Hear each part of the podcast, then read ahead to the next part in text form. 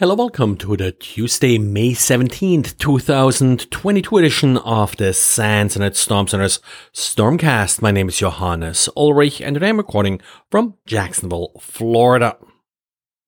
Apple today released updates for pretty much everything in its portfolio, its uh, Mac OS operating systems, Catalina, Big Sur, and Monterey, tvOS, iPadOS, iOS, watchOS, so every Apple product should be updated. We got a total of 86 different vulnerabilities. Now, among interesting vulnerabilities is, first of all, CVE 2022 22675. This vulnerability is an out of bounds write issue and it allows an application to execute arbitrary code with kernel privileges. So what this comes down to is essentially privilege escalation vulnerability. If someone is able to run code in your system, they're able to do so with kernel privileges. This vulnerability was actually patched in Catalina in April, and now we get the patch for a Big as well. There was a little bit confusion back then why Apple didn't immediately come out with a patch for the older operating systems. I guess we got that patch now. Lots of privilege escalation vulnerabilities, lots of issues in open source software like Apache, SIP, CLIP, uh, OpenSSL and others are being addressed here. A couple other sort of interesting vulnerabilities. One fixes a problem with software update and uh, this vulnerability could be used to access restricted files. Also, quite a few Wi-Fi vulnerabilities. For the most part, I would uh, create them as privilege escalation vulnerabilities, some denial of service vulnerabilities. For example, one of the vulnerabilities would allow an application to execute arbitrary code with system privileges. I rated this as a privilege escalation vulnerability.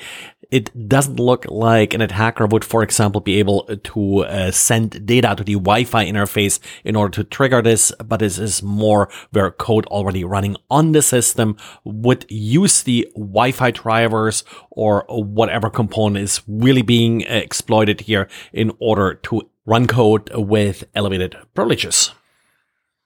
And let's stick with uh, Apple here for another story. In recent updates to iOS, uh, features were introduced, like, for example, Find My iPhone, and also the ability, for example, to uh, pay for uh, subway fares and such uh, with your iPhone that also work when the iPhone is turned off, uh, or at least when it is in power reserve mode.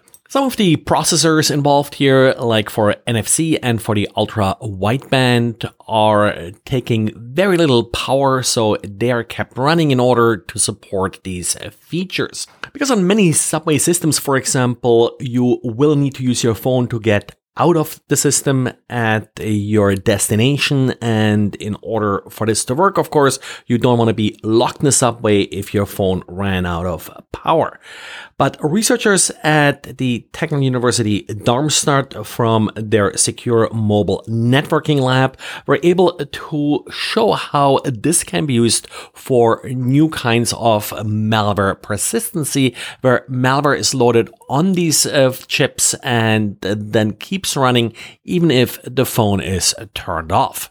Now, the attack, of course, is anything but straightforward. The paper goes into quite a bit of detail how they accomplish code execution using the Bluetooth chip, but of course, any code execution would be limited to this particular uh, subsystem because, well, the rest of the phone is turned off.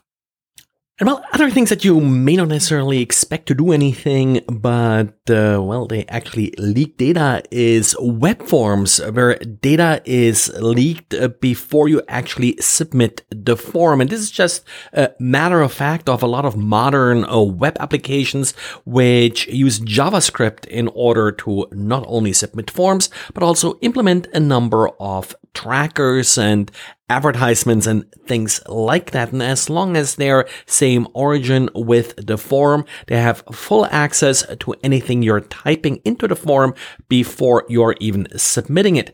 And these researchers at the University of Leuven in uh, Belgium were able uh, to find many of these user tracking scripts and the like that are actively recording uh, keystrokes.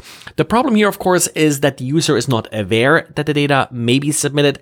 Someone, for example, may type a password into a username field, uh, but uh, realize that before they submit the form, well, at that point, it's already too late because that data may already have been transmitted to some advertiser or some tracking uh, data company.